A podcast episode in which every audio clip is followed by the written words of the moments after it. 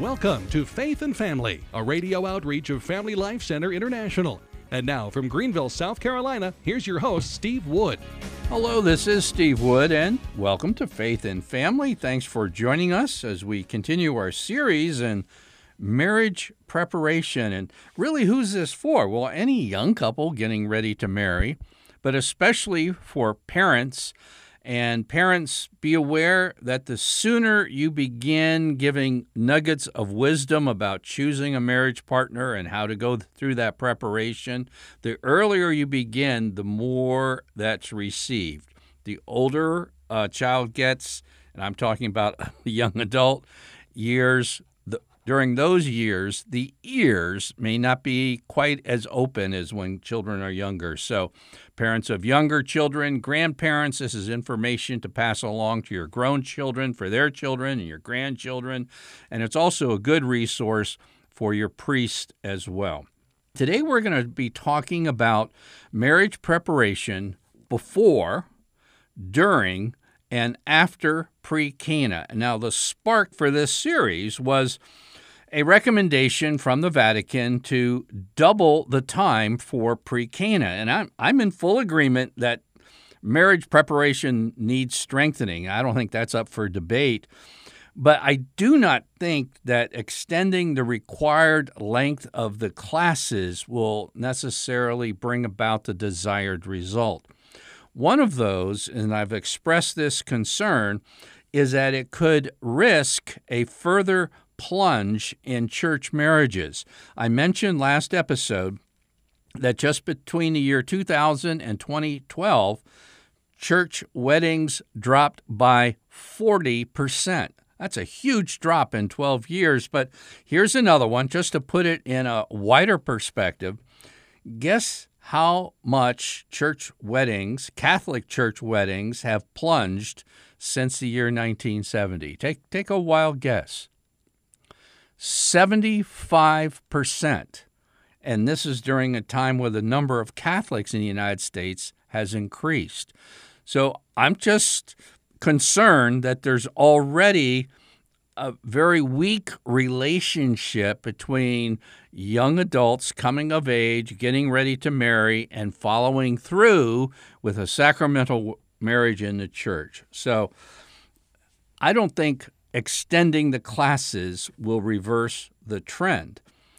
But today, this might sound like a miracle, but I have a very concrete suggestion on how pre Cana, in other words, by pre Cana, I'm talking about Catholic marriage preparation, can be dramatically expanded and extended without adding a single class. Now you think, how in the world could you do that? Well, do you want to know the secret? I'll let it out of the bag right here at the beginning of the broadcast. The secret to extending and expanding marriage preparation is the weekly homily. It is the single best resources on this planet for strengthening Catholic marriages. Just think with me for a moment what greater opportunity is there to influence huge sectors of American population? They gather every week and you have millions of Catholics and Protestants can do this as well, but they're there in person every week to hear something spoken by a respected person. And this isn't something that has to happen during a certain few month window. This can go on long before pre Cana starts, like a pre pre Cana, like we mentioned last week. This can go on during pre Cana, and it continue long afterwards. So it's not just like a, a one shot temporary thing, it's something that can extend. Now, I'd like to suggest a very practical way this can be done without upsetting the whole homiletic apple cart, so to speak.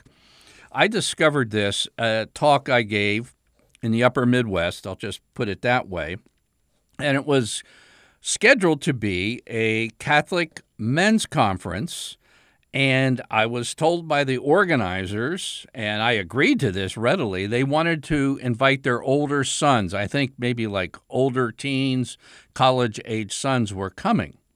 So I had a talk arranged for a men's conference, and I have a lot more points in a conference talk than you'd want to give in a homily just because sometimes it's the only time in my lifetime and their lifetime they'll hear what I have to offer. So I had several points. But then I went back through my talk. And again, this only took, oh, maybe three or five minutes. I went back through my talk and I said, you know, this point is particularly relevant to young men. It's certainly relevant to men of all ages, but I was looking for a couple of points within my talk that would be relevant for young men. And just so in the margin of my notes, I just put why M for young men. And I probably had, I don't know, three or four points within that conference talk for adult men. Now, I found out that two or three things happened. One was that uh, I do know that there were young college age men present, and uh, within a very, very, very short time, I got invited back to the same community to address college students. So evidently, they liked somebody who realized that, hey, there's some young men in existence here and they're not used to being addressed. So it, it hit them. Also, and this is something that is just remarkable, when you focus on a specific group, like I was doing with young men, guess what happens to the older men? They pay more attention, not less. More attention.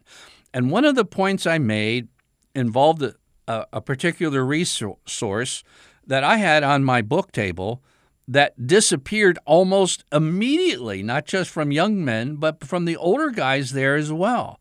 So, in other words, it worked remarkably well. And you can do the same thing with a specifically targeted group in your parish, and you can make the general point, and that covers everyone, but then you can get specific on how this could apply to marriages, to family life, and that type of thing. And what you'll find is that it will increase everyone's attention.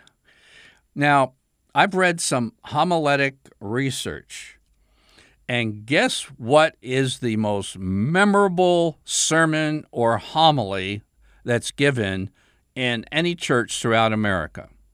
Do you know what that is? You might be surprised.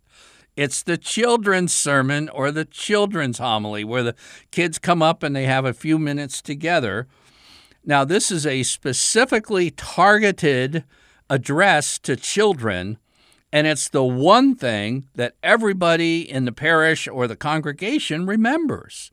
Now, one of the reasons it's uh, uh it's simple, and that's a big tip. It's targeted. That's a big tip. And of course, with kids, you have to tell them because you can't let them try to figure this out on their own. You tell them how it applies to their lives and how to live it. And if you do those three things in a children's sermon or a children's homily, it'll be the best remembered thing that the congregation or the parish takes home. Well, think about those same principles could be adapted to, and it's not your entire, I'm not asking for the entire homily. You're making a point, but when the point comes, you can maybe have even two applications, and you don't even need to wait till the end of the homily to make an application. If you specifically target, people will pay attention. They'll kind of like, oh, I, I want to listen. Okay, I, I'm a single person, but he's talking to a married couple. I want to hear what he has to say. And so I pay a little bit more attention. So I call these marriage and family homily points. You just put a big M. That's for marriage, or F for family, or FL for family life in your homily notes. And for your application, you can draw its application to the family.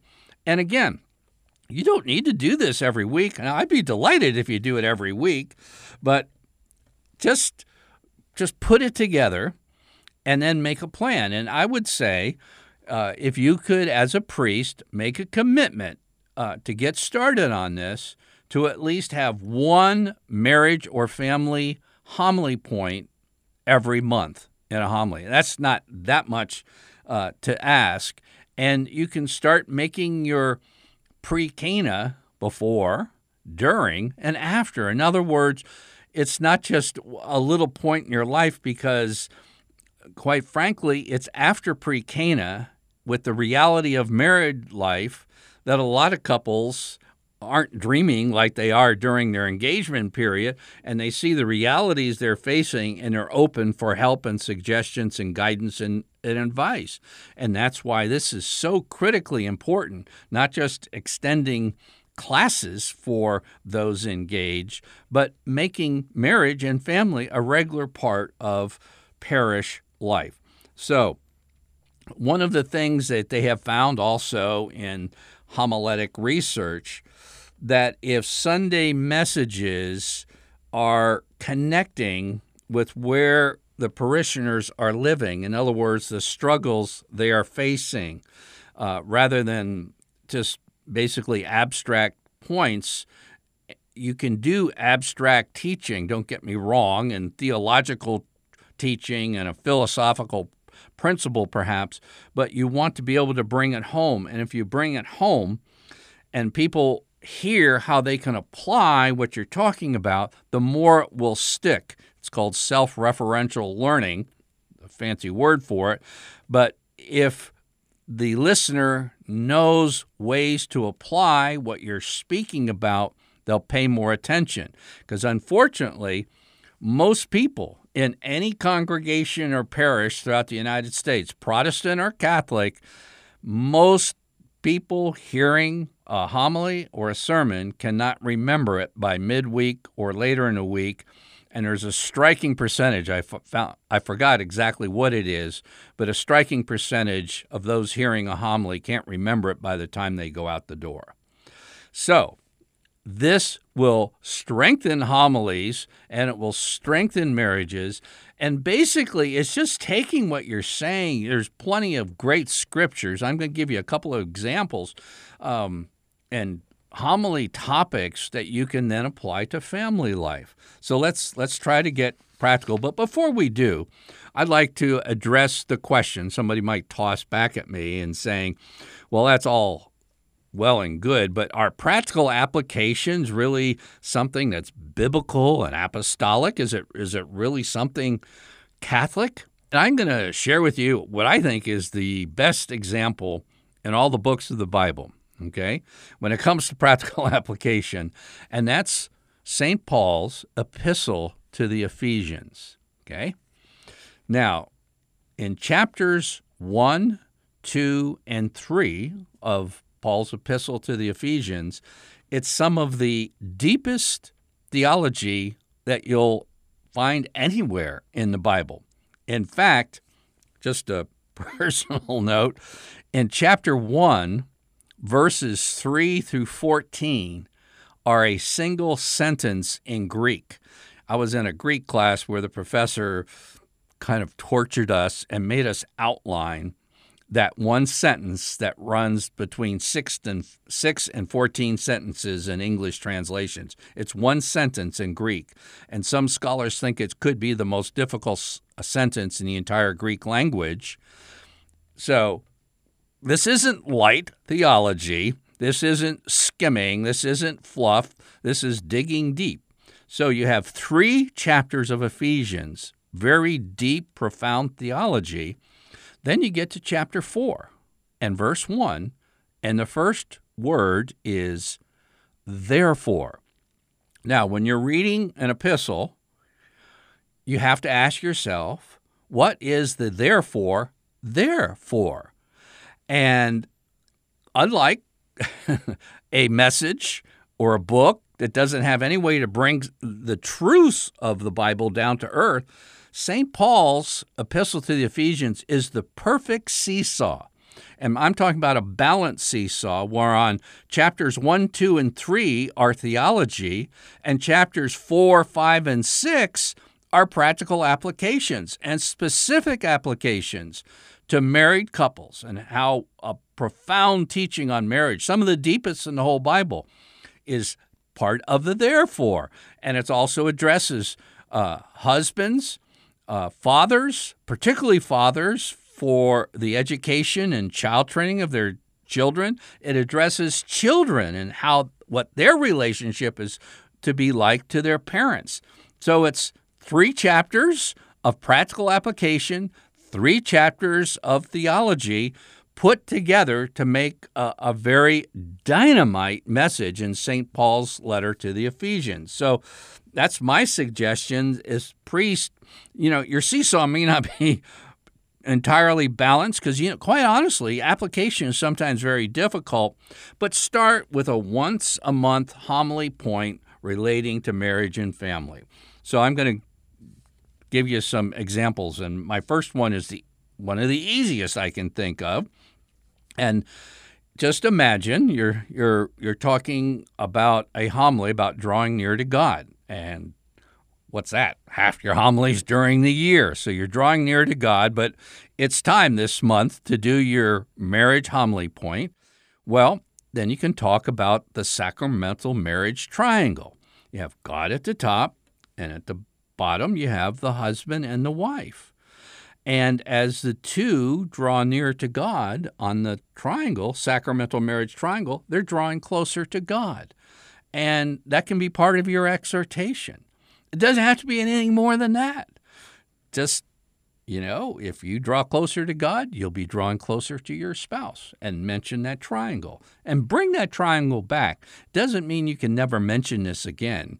I would say this is a good once a year mention because couples need to realize that their faith is directly related to their family life and they need to hear how. Now, uh, this is what I would call a marriage saving recommendation.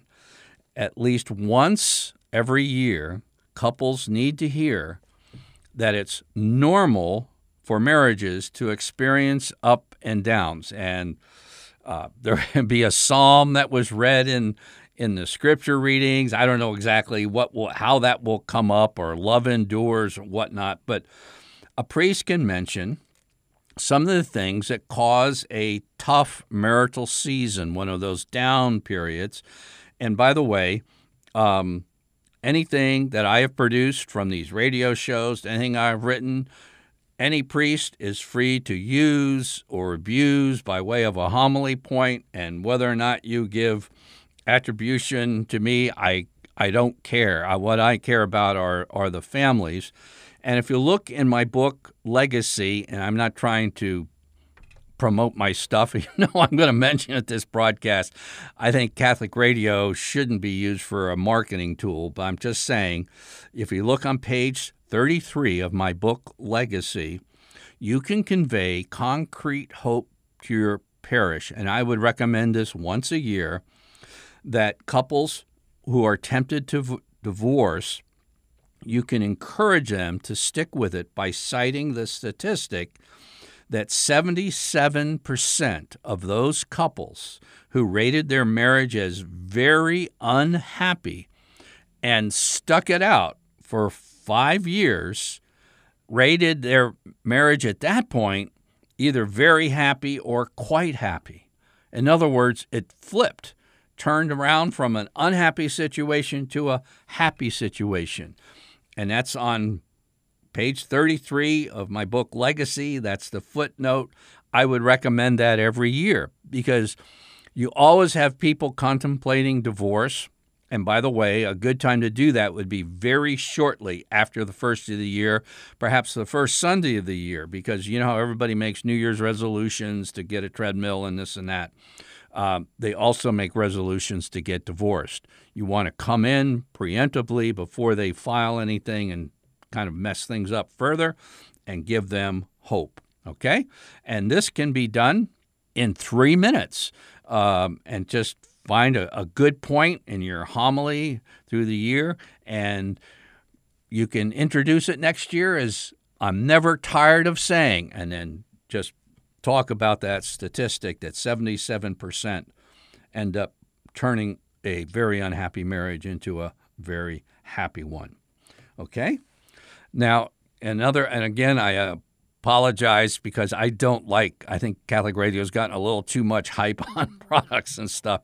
But any case, we have a donor letter which we send out premiums every month, and we try not to send out fluff, but things that really make a difference in your faith life and your family life.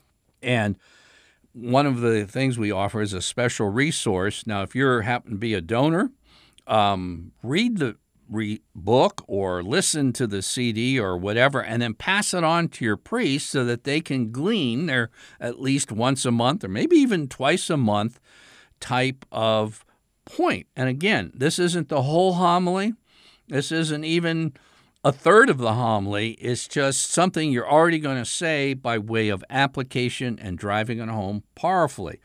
Okay, and I'm just going to pick a, a, a, time, but the Sunday before Valentine's Day, everybody talks about love, and honestly, in America and in the media, it's pretty phony baloney picture of love. That's uh, not very enduring.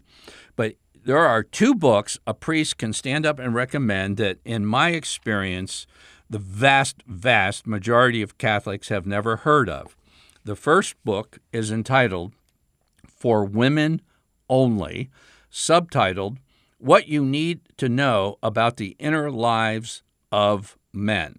And uh, this book has absolutely shocked Christian wives. And when they found out, and this isn't anecdotes and such, this is professional research asking men exactly what they think, particularly of their married life and their wives and their wishes and whatnot. And it's it's just astounding. It's entitled Eye-Opening Insights about how the opposite sex thinks. And they also have a companion book for men only, a straightforward guide to the inner lives of women. And I can say, as a man, men really enjoy learning about what makes women tick, and particularly their wives.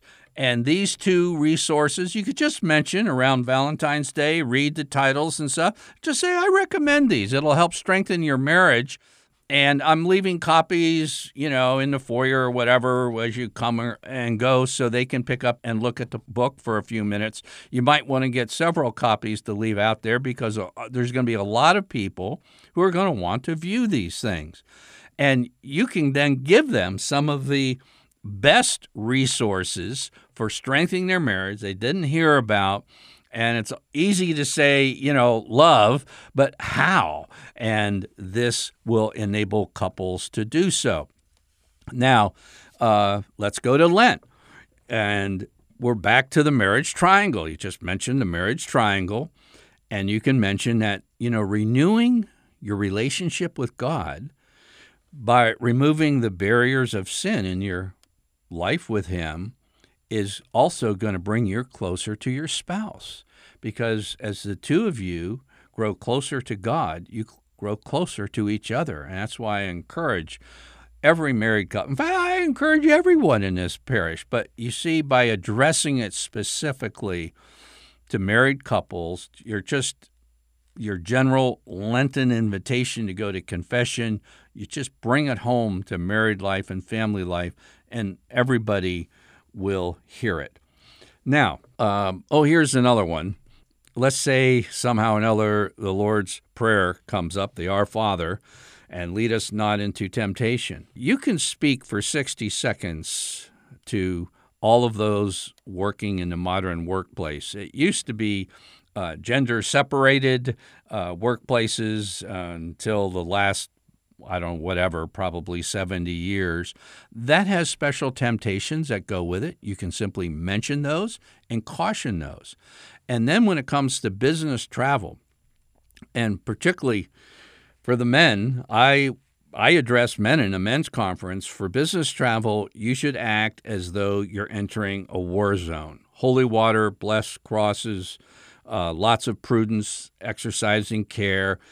And somebody said, "Well, Steve, that's easy for you to say. You go to, um, you know, Catholic conferences. Do you think traveling to Catholic conferences are without temptation?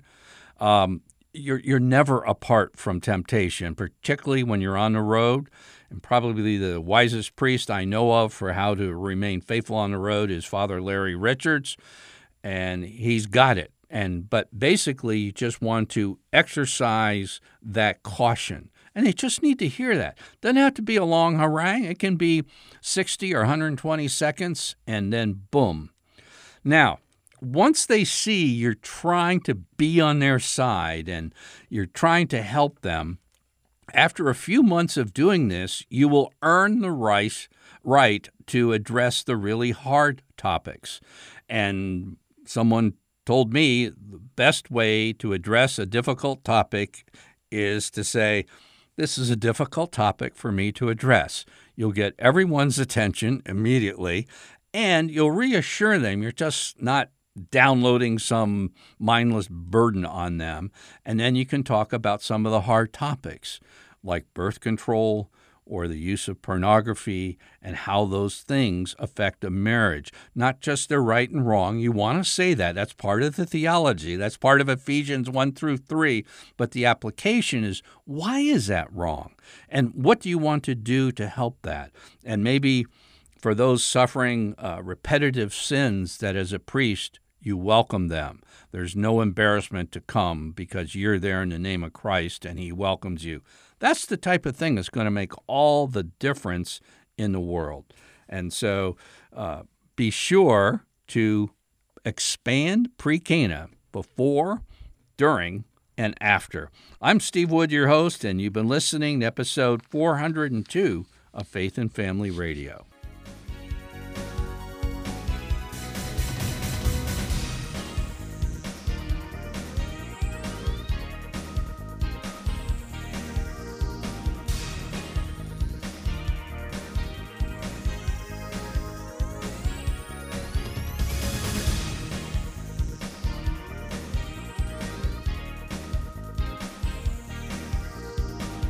Faith and Family is a radio outreach of Family Life Center International.